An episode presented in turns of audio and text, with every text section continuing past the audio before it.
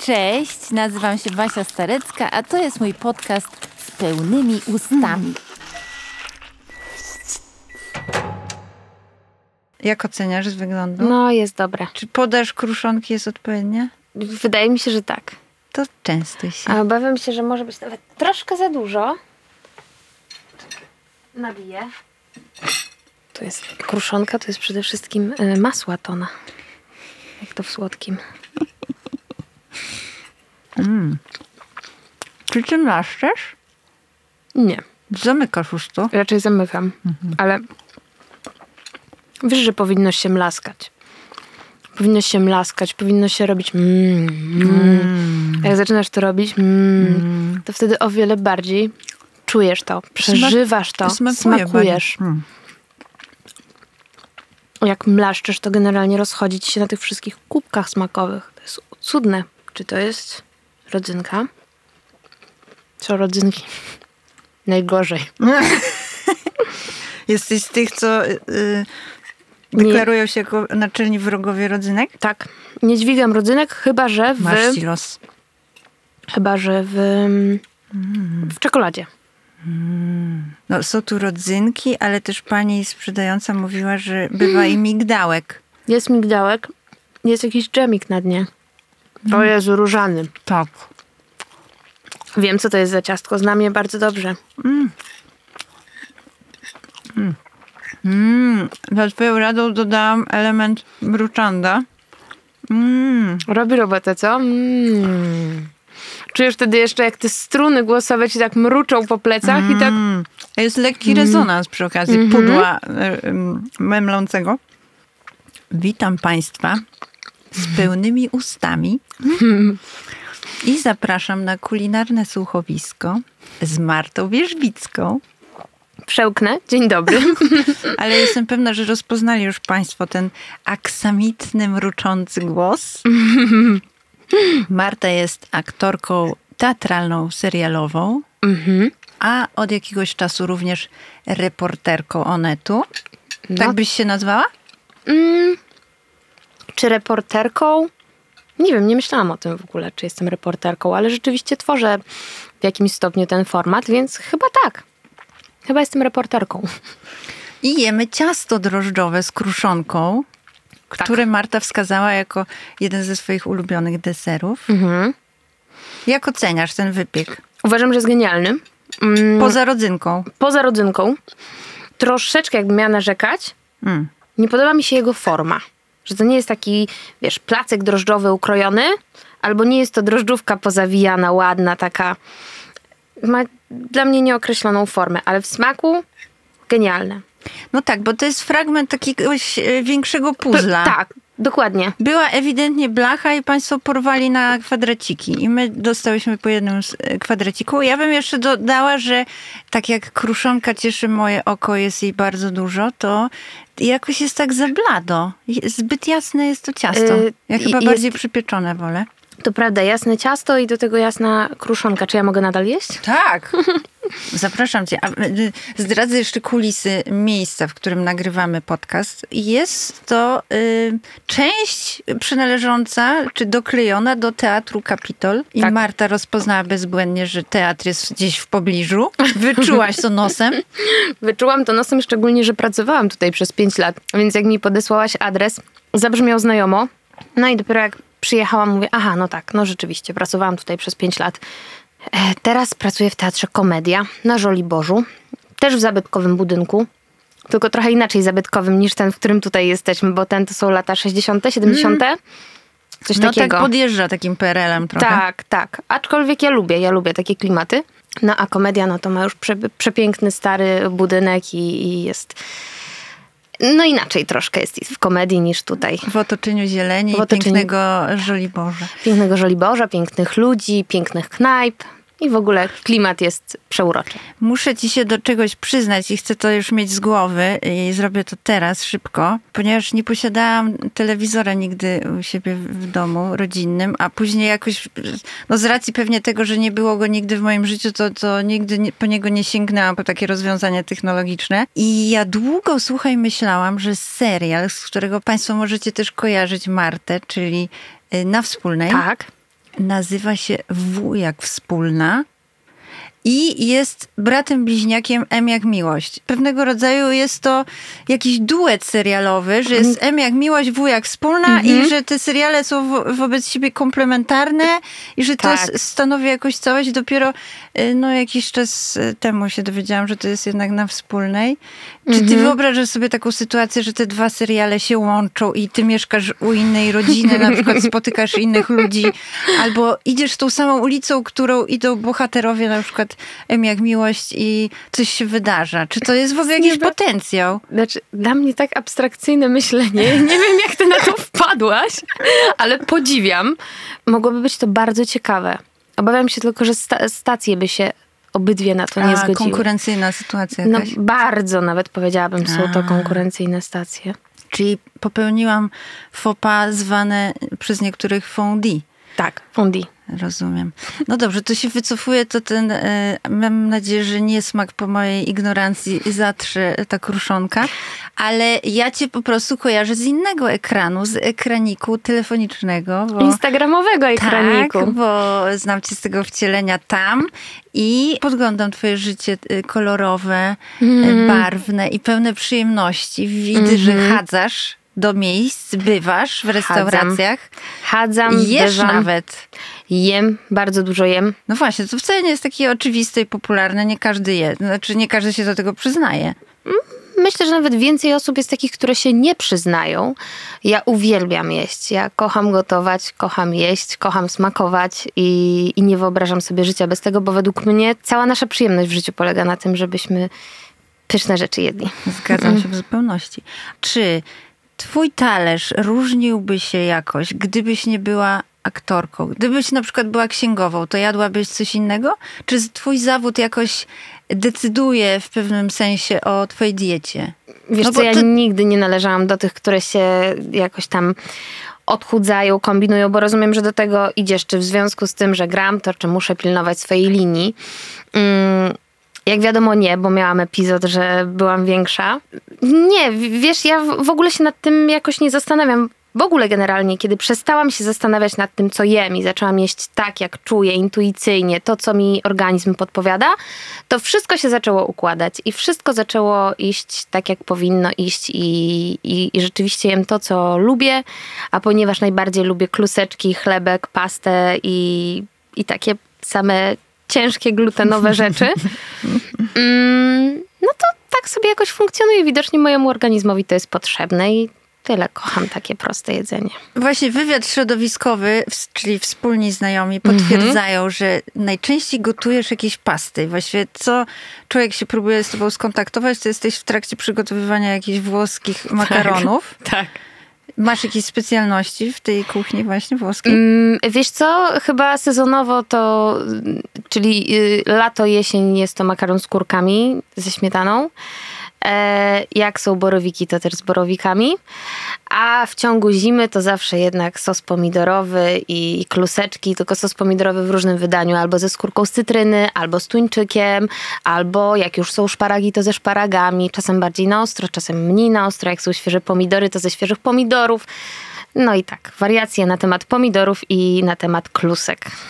A powiedz, jak wygląda twoja kuchnia? W jakich okolicznościach powstają wszystkie te makarony? Czy masz jakieś swoje rytuały związane z gotowaniem? Czy snujesz się w negliżu po kuchni? Czy raczej wkładasz sweter do tych kurek? Jak to wygląda od kuchni? Podejrzewam, że męska część publiczności słuchaczy chciałaby teraz powiedzieć, że robię to w negliżu. Ja też. E, Jest to zazwyczaj dresik. Albo ubranie, w którym byłam przez cały dzień, na przykład elegancka biała koszula, która podczas gotowania makaronu i robienia sosu pomidorowego jest po prostu w kropki. To się najczęściej u mnie zdarza. E, nigdy nie zakładam fartuszka, ale rzeczywiście mam swoje rytuały w kuchni. Zanim zacznę cokolwiek robić, nawet kanapkę, musi być posprzątane. Nie może być żadnej rzeczy w zlewie, nie może nic stać na blacie, nie może być okruszków i dopóki coś leży, to ja naprawdę nie jestem w stanie nic zrobić. Czasami, kiedy robi mój partner coś gotuje i widzę, że ma poustawiane te rzeczy, albo ktokolwiek jak coś robi i są rzeczy na blacie, to ja naprawdę dostaję palpitacji serca. Mnie ja, ja wolę wyjść, żeby tego nie widzieć, w jaki sposób to zostaje przygotowywane. U mnie w kuchni musi być naprawdę bardzo czysto i na bieżąco muszę sprzątać. Czyli użyłam garnka, od razu muszę go zmyć. I tak wiesz, żeby było czyściutko. Ale jest coś w tym, bo ja postępuję podobnie, nigdy o tym nie myślałam, a rzeczywiście ten chaos jakoś wprowadza zamieszanie i chyba tracę jasność y, w, y, w kierunku tego, co tak naprawdę chcę przygotować, bo zajmuje moją głowę właśnie jakiś brudny garnek Dokładnie. kątem oka, który widzę. Tak było u ciebie w domu rodzinnym? Taki porządek panował w kuchni? E, mama tak. Mama zawsze musiała mieć porządek w kuchni, a z kolei moja mama nauczyła się gotować od y, mamy mojego taty. I z kolei mama mojego taty, babcia, która właśnie zawsze gotowała i gotowała super rzeczy i piekła i torty, wszystko robiła, e, zawsze miała bałagan w kuchni. I moja mama, pomimo tego, że się od niej uczyła gotować, to zawsze ją denerwował ten bałagan. Więc e, przejęła gotowanie mojej mamy, y, mojej babci, ale też wprowadziła swoje zmiany, czyli ten porządek. Natomiast kiedy mój tata gotuje od wielkiego dzwonu, bo nie ma zwykle czasu, a gotuje świetnie, najczęściej są to jakieś święta, jakieś takie, wiesz, okoliczności y, rodzinne, to wtedy jest po prostu wszystko w tej kuchni. Każdy garnek, każda miseczka, wszystko ubrudzone, wszystko stoi wszędzie i wtedy moja mama do kuchni nie wchodzi, ja nie wchodzę, nikt nie wchodzi, bo tam się po prostu nie da odnaleźć, natomiast mój tata odnajduje się świetnie. Klasycznie po męsku się Tak. zastanawiam, dlaczego faceci tak robią. Czy to chodzi o ten efekt spektakularnego rozpierdolu, że po prostu widać, że ewidentnie jest coś gotowane i wszyscy o tym wobec tego mówią? Albo efekt spektakularnego posprzątania po tym wszystkim, bo może to też o to chodzi, że wiesz, wszystko rozpierdzieli, a potem to wszystko posprząta. No to jest, A on też... jest z tych sprzątających po sobie? Tata nie. No właśnie. Tata akurat nie, potem zwykle mama to wszystko sprząta. A, czyli klasyczek. Albo jak posprząta, to wiesz, myje takie tłuste miski yy, ręką na przykład i one potem nadal są tłuste, chociaż on twierdzi, że one wcale nie są tłuste. Wiesz o co chodzi. Tak, to No. jest niesamowite, że to po prostu tak funkcjonuje i bardzo dobrze to znam z własnego domu. Zaczęłyśmy od dwójak wspólnej, y, czyli na wspólnej. W- Na planie y, którego serialu spędziłaś Lat 12. Zaczęłaś pracować, kontynuuj, Kruszoneczka, bardzo Zaczęłam- proszę. Pracować jeszcze będąc dzieckiem właściwie. No miałam 15 lat. No to przecież to jest jeszcze na taki wczesno nastoletni okres. W moim przypadku to w ogóle było. Ja byłam dzieckiem. Moje koleżanki były ode mnie zdecydowanie mentalnie starsze, a ja byłam po prostu dzieckiem, które trafiło do świata dorosłych, nie mając zielonego pojęcia, na czym to będzie polegać. Jak to w ogóle obsłużyć? A jak to wyglądało od kuchni, ale tak literalnie? Czy mama ci dawała jakieś wałówki na ten plan? Bo wyobrażam sobie, że te plany trwają wiele godzin i trzeba zadbać właśnie o żywie, wyżywienie dziecka. Dostawałaś jakąś, nie wiem, inkę w termosie, jakieś jajka, kanapki, coś? Wszystko na planie jest zapewnione. Plan akurat y, serialu na wspólnej pracował w ten sposób, że były dwa plany. Jeden w plenerze i drugi na hali. Hala, czyli śniadanie od godziny do godziny, zanim się zacznie zdjęcia. Zwykle to tam było około godzinki na śniadanie. Potem o wyznaczonym czasie lunch e, w tym miejscu na hali, gdzie tam przyjeżdżali, przywozili nam e, różne rzeczy do wyboru. I później po południu można było zjeść kanapkę, tak? Były gotowe kanapki. Natomiast w plenerze jest tak wspaniały wynalazek jak barobus. I barobus jeździ z tobą wszędzie, w zależności od tego, jaka jest lokacja, gdzie jedziesz, gdzie się przemieszczasz. Po całej Warszawie jeździ z tobą bus, w którym się gotuje. Możesz sobie zażyczyć jajecznicę, jajko sadzone, wszystko co chcesz i to jest tam na miejscu. Plus jeszcze oczywiście po południu e, w ciągu dnia jest obiad. Ogłaszają wcześniej, co będzie na obiad. Jest to zwykle zupka pomidorowa albo pieczarkowa i potem na drugie jakiś kotlet. Do tego ziemniaczki, surówka. No ja kochałam jedzenie w plenerze. Zawsze jak miałam zdjęcia na hali, to, to było mi smutno, że będę na hali, a nie w plenerze. Że nie będzie... Rozumiem, że barobus karmił lepiej. Lepiej karmił, to było takie swojskie jedzenie, a wiesz, a ta hala to już taka, taka bardziej cateringowa. A ten barobus to taki swojski kotlet z mizerią. Poza tym w tym barobusie, wiesz, jak były mrozy minus 10, no to się siedziało i się ogrzewało między scenami. To też było, zawsze mi się miło kojarzyło, że tam jest miło, ciepło, trochę jak w kuchni u mamy. Była jakaś namiastka domu, kuchni rodzinnej? Trochę tak, wiesz, a właśnie nigdy o tym nie pomyślałam. Może rzeczywiście było tak, że ja lubiłam w tym barobusie przysiadywać, bo tam było tak domowo, takie ciepło domowe było, bo naprawdę jak było minus 10 i, i nawet jak się siedziało w kamperze, czy gdzieś tam można było się schować e, w plenerze, to, to zawsze się czuło tak, że no nie masz tego swojego miejsca. W barobusie zawsze wszyscy chcieli przesiadywać, ogrzać się, posiedzieć, pogadać, jak w kuchni. To było tak, że przez te 12 lat e, był ten sam barobus, czy zmieniała się obsada i zmieniały się busy?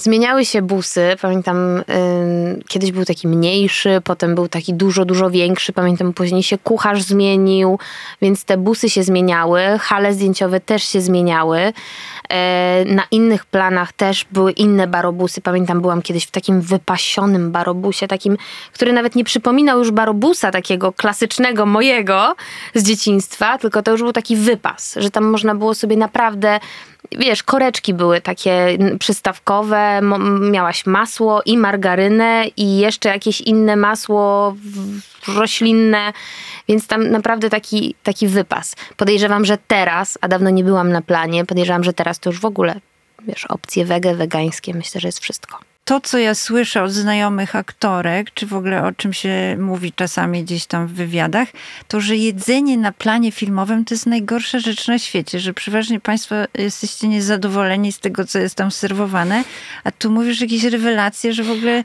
takie wspaniałe e, wspomnienia się wiążą z tym. Powiem Ci tak, ja nie jestem wymagająca jeszcze względem jedzenia, znaczy mm, mam bardzo wrażliwe podniebienie. Wiem, kiedy coś jest zrobione w ten sposób, że ma dosypane nie wiadomo jakichś tam ulepszaczy i innych. Ziarenko ja to, smaku. Tak, ja to, ja to momentalnie wyczuwam, ale też nie jestem, nie kapryszę. No, jedzenie służy mi też po to, żeby łapać energię i, i nigdy jakoś za bardzo nie narzekałam na jedzenie. Jeżeli przychodzi do tego, że ja mam sobie wybrać, co mam zjeść na obiad, a mogę sobie coś danego dnia zamówić z knajpy, no to wtedy rzeczywiście się 10 razy zastanowię, żeby to było jakościowe, dobre, no bo jest to jaki, pewnym rodzaju jakieś wy wydarzenie. A jeżeli jestem w pracy i muszę coś zjeść szybko, no to jakoś specjalnie się nad tym nie zastanawiam. Ale powiem ci, nie wiem, może to jest kwestia tego, że, że wiesz, że byłam młodsza, że byłam dzieckiem i mi ten barobus bardzo pozytywnie został w głowie i naprawdę miałam takie nawet dania, na które czekałam i pytałam się, kiedy będą. Co to były za To były pierogi i to były łazanki. O, łazanki. No. To mi kojarzą się łazanki tylko z Wigilią i właściwie tak świątecznie bardzo. A mi się kojarzą z barobusem i ze szkolną ym, stołówką. A z czym były te łazanki? Z kapustką. A, no to, to, w ogóle takie miłe, no. bobasowe, kojące jedzenie. No. Czy taka predylekcja właśnie do tych dań ci została w życiu dorosłym, że lubisz? Jest to jakieś komfortujące dla ciebie? Lubię, aczkolwiek moja mama nigdy na przykład nie robiła łazanek. Może dlatego tak bardzo mi one zawsze smakowały gdzieś. E, ja też łazanek nigdy nie lubiłam, ale ja bardzo często sięgam po takie domowe, proste jedzenie. U siebie w domu też często zrobię jakiegoś kotleta e, i, i zrazy, jakieś takie naprawdę standardowe, polskie dania. Lubię, po prostu lubię tak jeść. Czy tak się jadało e, w twoim domu rodzinnym? Czy w ogóle jedzenie było ważne i gdzieś skupiało ruch rodzinny? Nie było to takie celebrowanie jak teraz, na przykład, że jeżeli tam rodzina je obiad, to wszyscy razem. Ale ten obiad u mnie w domu zawsze był, bo moja mama nie pracowała i zawsze było coś do jedzenia. Zwykle to było coś robione na dwa dni, ale mimo wszystko to było pyszne, bo to były albo bitki wołowe, a to gulasz, a to mm, kotlety pożarskie. Pamiętam, kochałam kotlety pożarskie mojej mamy, Boże. Opowiedz, czym są kotlety pożarskie, bo nie wiem, czy dla wszystkich y, słuchających nas uszu mm. to jest jasne, co to jest za potrawa. Są to kotlety z mielonego mięsa skóry, piersi, z kurczaka, ubita piana z, jaj- z białek, wymieszana bardzo delikatnie, żeby te kotlety nie upadły, troszeczkę czosnku, obtoczone w bułce tartej, usmażone z każdej strony, puszyste kotlety z kurczaka. Obłędne, bo są jak pianka. I to są idealne kotlety dla małych dzieci, które na przykład nie chcą jeść e, z jakiegoś powodu. To uważam, że jest to kotlet taki idealny dla małego dziecka. Potrafisz coś takiego zrobić? Nie robiłam tego od czasów dziecięcych, bo zawsze, ja w ogóle zawsze pomagałam mamie w kuchni. E, więc od czasów dziecięcych nie robiłam, ponieważ ja tak szczerze mówiąc no, z tym mięsem w domu zrobię naprawdę bardzo okazjonalnie, ale my w domu raczej mięsa nie jemy. Czy masz jakiś taki przepis wyniesiony z domu właśnie, który powielasz jest, jest to jakaś twoja specjalność? Wiesz co, na pewno rosół. Uważam, że każdy ma, ro, każdy robi inaczej rosół. Ja robię rosół tak jak moja mama. Kapuśniak robię tak jak moja mama. Nóżki w galarecie. To jeszcze jak robiłam mięso, to, to robiłam tak jak mój tata, nóżki w galarecie. Ja myślę, że generalnie idę takimi torami, które utarli moi rodzice. Bo nawet jak jem coś od strony mojego partnera. Niby to są te same dania, a one smakują zupełnie inaczej. Wiesz, najprostszy kotlet mielony. W każdym domu on smakuje zupełnie inaczej. Zupełnie. A ciasto drożdżowe właśnie? Ciasto drożdżowe, widzisz, moja mama na przykład nigdy nie była ciastowa. Mój tata tylko piekł ciasta, a ja od małego właśnie zawsze lubiłam i zresztą to było tak, że jak ja miałam lat tam, nie wiem, 13, 14, to ja stawałam w kuchni i ja piekłam moim rodzicom ciasta. Teraz tak jest po dziś dzień, że właściwie moi rodzice, moja mama nie piecze ciast, a ja sobie po, jak mam jabłka, a to ze śliwkami, ja w ogóle wszystkie te ciasta takie kruche lubię z masłem. Wszystko, co ma dużo masła, dlatego też drożdżowe z kruszonką. Ale pakujesz tyle masła, co państwo tutaj wpakowali? Nie. Aż Nie? tyle to nie, bo ja uważam, że trzeba mieć umiar. Moi dziadkowie robili ciasto drożdżowe z kruszonką, ale nie uważam, żeby ono było dobre. Dziadkowe to? Dziadkowe, ale dziadkowe od drugiej strony, od strony mamy. Ono nie było dobre, więc chyba zawsze po prostu chciałam zawsze próbować, gdzie się da innego, lepszego ciasta drożdżowego. I tak stałaś się ekspertką. Naprawdę, jak zadałaś mi pytanie o mój ulubiony deser, to ja mam dosyć duży problem z ulubionym deserem. Nie jadasz tak często? Jadam, jak już jest gdzieś coś obok mnie stoi, ale nie jest to mój pierwszy wybór. Jakbyś postawiła tutaj pomidory z mozzarellą i obok to ciasto drożdżowe, wiadomo, że bym zjadła te pomidory. Ja jestem po prostu bardziej słona. Ja chyba też jednak. Lubię słone rzeczy. Chociaż opycham się tym cukrem jak szalona. O. To pomidory w tym roku są jakieś wybitne. Migdał. Trafiłaś na migdała. Wydaje mi się, że coś wygrałaś. Super. Ale mam jeszcze jednego. Chcesz jednego? Jak Też się może trafia, trafia na migdał, to zawsze człowiek coś wygrywa w życiu, więc zostawiam ci to jako y, niespodziankę tego podcastu. No mam nadzieję, że coś wygram. Wyjdziesz stąd i po prostu coś cię na pewno dobrego spotka. Idę, kupię mm, totka. Może wygram. Może po prostu zagraj w totka. Przepraszam, przerwałam ci a propos pomidorów, a zgadzam się z tobą w stu procentach. Pomidory w tym roku są obłędne. Coś się wydarzyło z nimi takiego, Tak. że oszalały i są pełne smaku. Mhm. Czy ta susza działa na tak na ich korzyść? Może właśnie jest słoneczko. Dużo słoneczka. Bo Przez ostatnie lata była tragedia z pomidorami. Ja miałam straszny problem. Smakowały głównie papierem. Taką Wodą, trawiastą. Tak, ale też taką y, momentami y, zmieloną płytą jakąś OSB. Nie, Mhm. w ogóle nie sprawiały frajdy. W tym roku gdzie nie pójdę, gdzie nie kupię, a jeszcze mam swoje źródełko własnych Mm. pomidorów, własną uprawę i wszystkie są jednak y, Mm. wyśmienite. Świetne są, to prawda. Mam jeszcze coś na deser. Jeszcze? No tak, no bo to obiad. Jest, umawiamy się o godzinie 16, wybiła godzina polskiego obiadu, a tu ma, mamy jeszcze drugi deser. Nie żartuj. E-e. Nie. Powiedziałeś, że lubisz, o, y, że tak powiem, sezonowe desery, Mhm. więc jeszcze jest tu takie coś. Już bardziej nie rozdziawię chyba. No? Ukazuję. Jagodziankę? Tak? Nie, z jabłkiem. No, Ze śliwką, wiem. Knedla ze śliwką, okej. To jest super. Znowu ciasto drożdżowe, w środku węgierki. Idealnie. Myślę, że zagryziemy to, tą Tak. słodkość maślaną. Tak. Czekaj. Mm. I ta odrobinka cynamonu. Mm. Alko soczyste w środku. To jest soczysta? Dobrnęłaś tam? W ogóle zdębiałam, wiesz, jak je zobaczyłam na ladzie, bo to są takie malutkie pączuszki trochę z wyglądu. Myślałam, że to pączki, a pani mówi, nie, nie, nie. Proszę pani, to jest knedel, Knedelek. Mhm. bo jest to ciasto drożdżowe, ale nie smażone jak pączek, tylko pieczone. Mhm.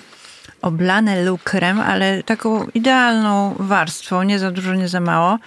momentami są wycieki takie Mm. wspaniałe kleksy na samym spodzie tego lukru. Posypane jest to wszystko jeszcze cynamonem, a w środku jest połowa węgierki. Świeżutkiej, bo to nie jest nic z tym tak, nie jest, owocem. nie jest duszona. Nic nie zostało zrobione, tylko włożono po prostu świeży owocek. No i jest to zwiastun czego? Jesieni. To prawda. To prawda. Czy ciebie jakoś to smuci martwi? Smuci. nie widzisz? no trudno, no. Ale jest pyszny knedelek. Czy rozmyślasz czasami nad, na temat przemijania? Przepraszam, przełknę. Poważny temat, bo jedzenie jest czymś, dla mnie przynajmniej, czymś takim, co bardzo nas zakorzenia w teraźniejszości. I ja kocham ten stan w trakcie. Dla mnie to jest taki moment totalnego przepływu, takiej nirwany, właśnie takiej koncentracji się na smaku, na fakturach. I najchętniej bym zatrzymała ten moment i nie dopuściła do tego końca. Aczkolwiek no przydarza się tak w końcu, że mijać ten ostatni okruszek i dopada cię właśnie to przemijanie. To prawda. Śmieszne, że o to pytasz, bo dwa dni temu miałam na ten temat rozmowę ze starszą ode mnie osobą właśnie a propos przemijania i a propos tego, jak, jak ten czas y, leci i jakie postrzeganie jest tego czasu też względem wieku. Kiedy się ma te lat naście, to jak rodzice mówią, a ten czas tak szybko leci, to w ogóle na to nie zwracasz uwagi. Ale w momencie, kiedy już masz lat 30, 40, kiedy zaczynasz sobie liczyć, o kurde, to ja chyba jestem w połowie. Jeżeli mi, y, jeżeli mi się poszczęści, to jestem w połowie, nie? Mam trochę problem, może nie tyle problem, ale zastanawiam się często nad tym przemijaniem, nad tym, że ten czas ucieka. Ale to, co powiedziałaś a propos jedzenia, bardzo często tak robię, że jak jestem, jak gdzieś wyjeżdżam, to staram się zapamiętywać na przykład jakiś piękny zachód słońca. Trywialne, wiem, ale patrzę na ten zachód i zawsze powtarzam sobie, mama mi kiedyś powiedziała, zapamiętaj to sobie na gorsze dni, albo kiedy będzie ci gorzej. Proszę, muszę oblizać palec. Mam lukier. Pytam dlatego, bo to często się też przewija w kontekście zawodu aktora, aktorki, że, że jest to jakiś wyścig z czasem i niepokoi ten fach. I niektórzy bardzo silnie próbują właśnie zatrzymać ten czas różnymi metodami. Więc zastanawiam się też, y, jak bardzo jesteś przywiązana do aktorstwa. Czy jest to część twojej tożsamości? Czy myślisz o sobie przez pryzmat tego fachu? Czy to jest po prostu rzecz, która się przydarzyła w życiu i jest dziś oddzielona od twojego poczucia ja? Kim jesteś? to na 100%, ale niewątpliwie no, gdzieś obok mnie cały czas jest. Kurczę, mam już 31 lat, to nie zagrałam tego, nie zagrałam tego, czy w ogóle coś jeszcze zagram, bo zaraz wpadnę w taki moment, w taki wiek, gdzie jest dużo aktorek, ale jakbym tak cały czas siedziała i się nad tym zastanawiała, no to nic dobrego by mi to w życiu nie przyniosło, a staram się też żyć swoim życiem. Wiesz, ja mam o tyle wygodną sytuację, że ja mam ten Instagram. Powiedzmy sobie szczerze, moje drugie źródło dochodu, no to mm, mam ten spokój, że jakby jest backup. Wiem, że mogę coś jeszcze innego oprócz tego robić i też się realizować w ten sposób, bo ja bardzo lubię te działalności moje instagramowe. E, bardzo świadomie je robię. Nie tak jak kiedyś po omacku, czy jak kiedyś prowadziłam bloga, to teraz tak e, naprawdę z dużą świadomością e, ten swój content tworzę. A traktujesz to jako pewnego rodzaju kreację?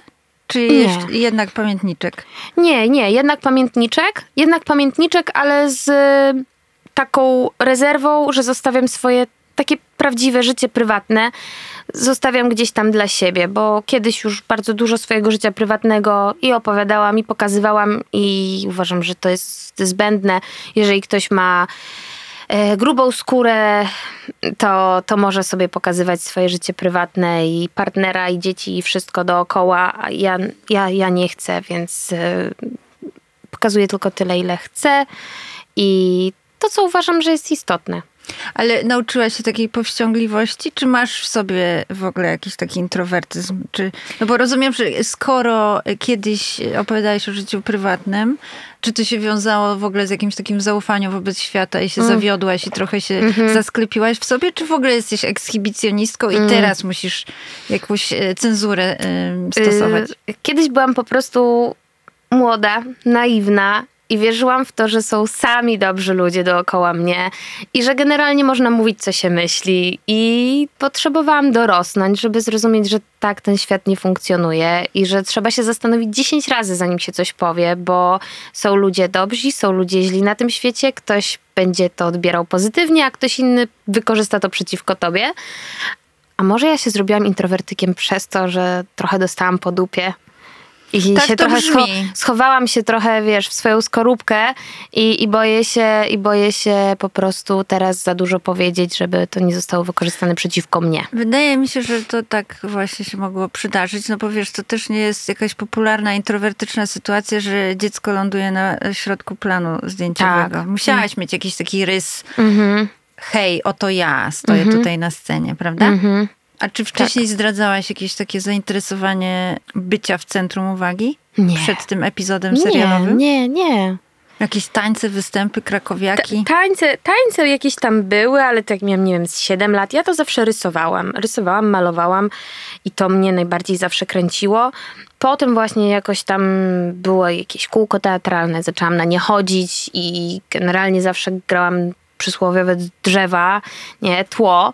I nawet nie miałam e, kwestii do mówienia, e, ale i potem pamiętam, wszystkie te dziewczyny z tego kółka teatralnego poszły na casting do, do serialu na wspólnej i ja też poszłam. I poszłam zupełnie nieprzygotowana, nie, niewyuczona roli. I po prostu stanęłam przed kamerą i zaczęłam się śmiać i powiedziałam, że kurczę, to ja nie wiedziałam, że tu się trzeba coś nauczyć i coś opowiadać. I zachwyciłaś. No i, i, tak, i tak wyszło. I klops. Rzeczywiście nie, potem mnie przesłuchiwali jeszcze parę razy, ja już musiałam umieć tekst. Tak, było coś takiego, co, co ich zainteresowało we mnie. Udało Nie. ci się pogodzić e, tą pracę na planie ze studiami jednak i to Mhm. właśnie takimi artystycznymi, Mhm. zgodnymi z twoimi zainteresowaniami, czyli z rysunkiem. Mhm. Tak, to prawda. Jednak zawsze ym, chciałam iść w tę stronę, później gdzieś tam się pogubiłam i myślałam, że jednak aktorstwo. Po czym jak zrobiłam maturę, stwierdziłam, że, że jednak chcę iść w tę stronę, w którą zawsze chciałam iść, że jednak aktorstwo to jest niepewny zawód. Będę rysować, to jest takie pewne przecież, prawda? rysować i robić zdjęcia. No i tak, i trzy lata studiowałam na, na ESP. Nie dokończyłam tych studiów, czego teraz bardzo żałuję z perspektywy czasu. Ale potrzebne mi były do tego, żebym tak jakby była spełniona sama dla siebie. Że, że, że to chciałam, to sobie kiedyś wymyśliłam i zrealizowałam to marzenie. Pewnie pogłębiły te studia też twoją wrażliwość, jakieś życie wewnętrzne. Tak, e, oczywiście. Czułość na, na pewną estetykę, na Tak. piękno. Tak. Widzisz e, to w swoim świecie, którym się otaczasz? Skoro przyszłaś tą drogę właśnie, mówisz, że tak bardzo dbasz o to, co jest najbliżej ciebie, Mhm. to wyobrażam sobie, że pod względem estetycznym to też jest zadbane. Tak, tak. Ja bardzo zwracam uwagę właściwie na wszystko. Nawet czasami się śmieje ze mnie mój partner, że ja zauważam takie rzeczy, których on w ogóle nawet nie wpadłby na to, żeby coś gdzieś tam zajrzeć za róg. E, Ja bardzo, bardzo lubię się otaczać takimi ładnymi, estetycznymi rzeczami. I myślę, że to na pewno zasługa studiów, ale to jest zasługa też mojego liceum, bo chodziłam do wspaniałego liceum, które mnie bardzo mm, ukształtowało. Mm, Miałam tam super przedmioty typu filozofię, historię sztuki, historię muzyki, antropologię kultury, antropologię sztuki, więc naprawdę ekstra. E, I to mnie na pewno bardzo uwrażliwiło, plus ludzie, którymi się tam otaczamy, no to, to też na pewno ma znaczenie i muzyka, bo muzyka też jest dla mnie mega ważna i też bardzo uwrażliwia według mnie. Grasz nawet na instrumencie. Gram, to jest dużo powiedziane. No usiadłam i się nauczyłam grać na ukulele z, z YouTube'a. I jest Onet jeszcze, Tak. który jest jakimś takim właśnie nowym kierunkiem zawodowym. Ja to tak odbieram. Ciekawa Mhm. jestem, czy ty to tak czujesz, że otworzyłaś, dalej jesteś na ekranie, czyli w przestrzeni, którą bardzo dobrze Mhm. znasz, ale jednak w innym charakterze. Mając lat 16 czy chyba 17, prowadziłam program dla nastolatek, który nazywał się Przymierzalnia. O! E, I nawet niektóre dziewczyny pisały do mnie, że mnie pamiętają z tamtych czasów. Prowadziłam go bardzo krótko, bo chyba tylko przez pół roku. E, lubiłam to robić. A co Naprawdę to było dokładnie? Och, jakieś takie, wiesz, y, Przybieranki? m- my dziewczyny nastolatki rozmawiamy o tym, co się dzieje tutaj albo co tutaj, że ta, wiesz, jakieś tam o, jakie trendy w kosmetykach, jakie, A. jakie ciuszki. Czyli dziewczyńskie tematy, a nie, że Tak. szafa otwarta i tak, tak. ubrania. Nie, dziewczyńskie tematy. Mhm. E, I co? I to było super i bardzo sobie to miło wspominam. A potem gdzieś ten blog, te vlogi moje, jakoś tak zawsze mi się dobrze gadało do tej kamery. E, jak nie miałam czegoś napisanego na kartce tekstu, to, to zawsze też jakoś mi szło to, to, to gadanie do kamery. No i teraz przyszedł ten Onet z taką możliwością, że jakby ja mogę sama też e, kreować tam, wymyślać, e, sama proponować, co chciałabym, żeby było. I naprawdę dużo pomysłów jest moich i realizujemy je wspólnie razem p- z produkcją. Siedzimy, zastanawiamy się nad tym, jak to ma wyglądać, jak ma wyglądać odcinek, jakie mają być przebitki. Po prostu pokazywanie tego w trochę inny sposób niż Instagram. Bo mam wrażenie, że na Instagramie robię dokładnie to samo, tylko w trochę innej formie. Mhm. A myślisz, że to mógłby być jakiś dla ciebie kierunek? Y, Otwierasz się na to? W ogóle o tym nie myślałam, szczerze mówiąc. Rozwoju takiego, że co dalej? Że co dalej? Że dalej, klasa? dalej poprowadzę Dzień Dobry TVN. Wygryziesz wszystkich tam?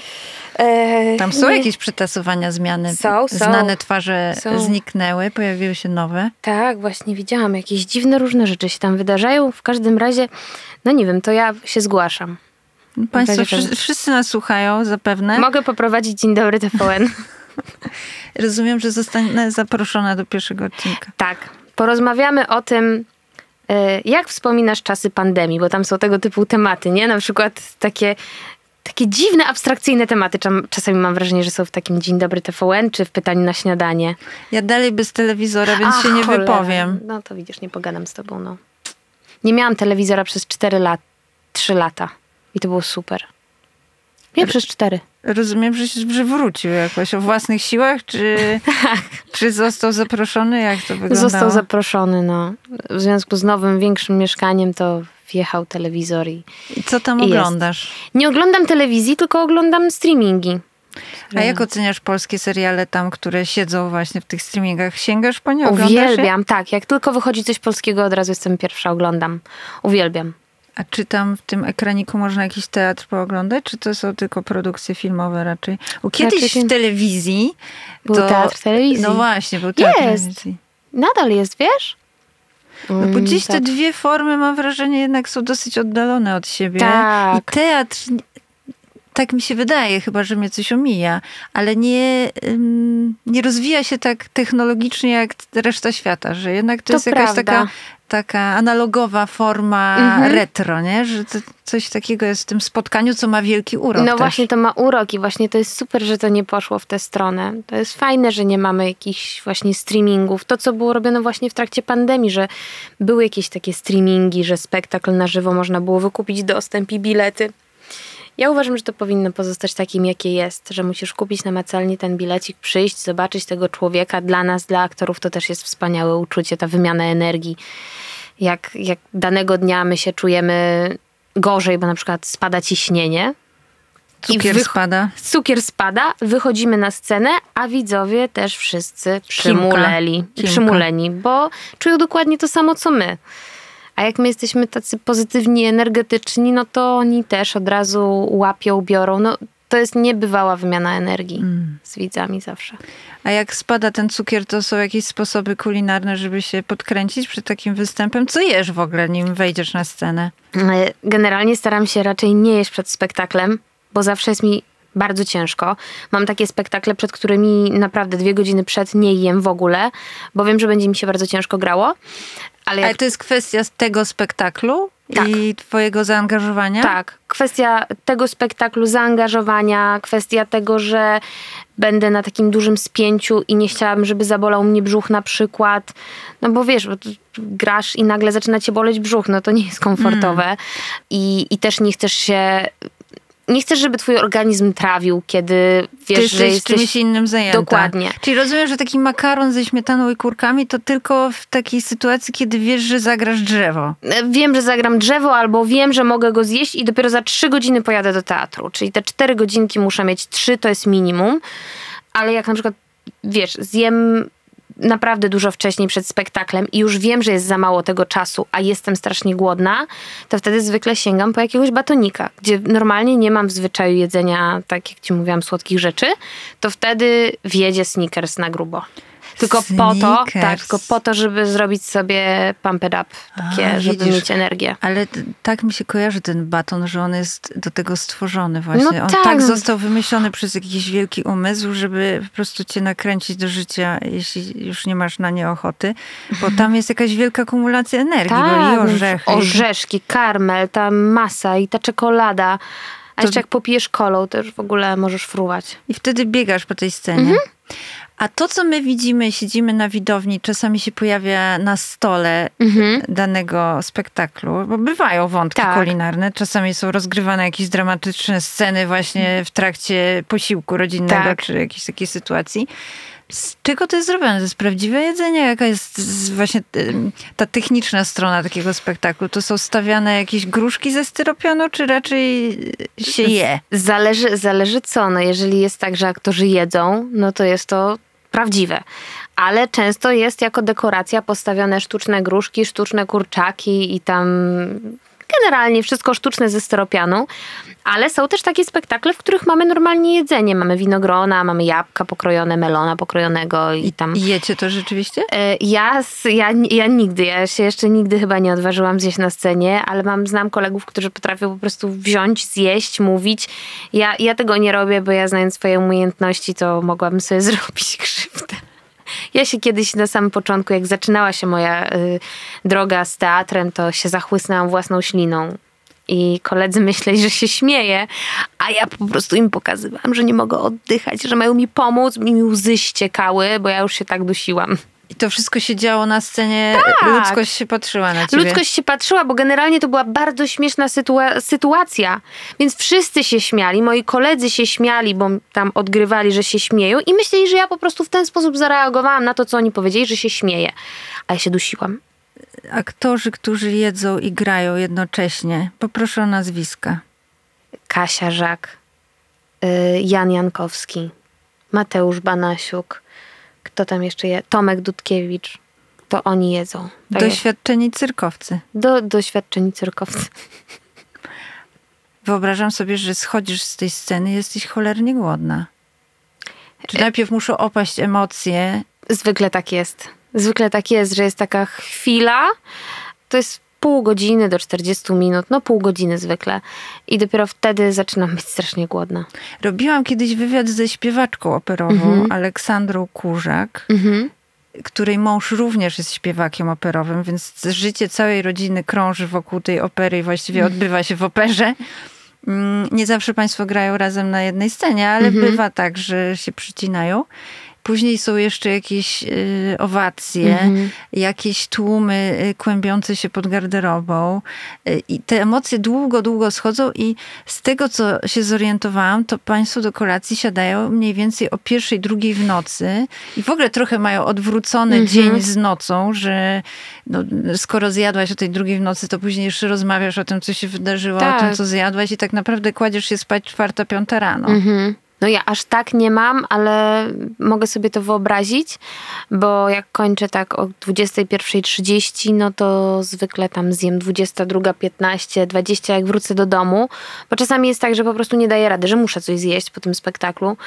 Normalnie chodzę około godziny tam 23.12, a po spektaklu jestem nabuzowana, chcę poopowiadać mojemu partnerowi, który da, już dawno jest y, w takim klimacie idę spanko, bo już jest późno, e, więc jeszcze siedzę, coś sobie piszę, coś oglądam na Instagramie, no i zanim się położę, to jest godzina pierwsza. Wiadomo, nie wstanę o 8 rano, tak jak normalnie, tylko wstaję już później, więc śniadanie zjem o 12.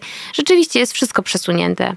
To co, pozostaje namówić Państwa na odwiedziny u Ciebie w teatrze. Bardzo Wielkie. dziękuję. Dziękuję za pyszne ciasto, ale muszę powiedzieć, że Knedelek chyba y, jednak wygrał.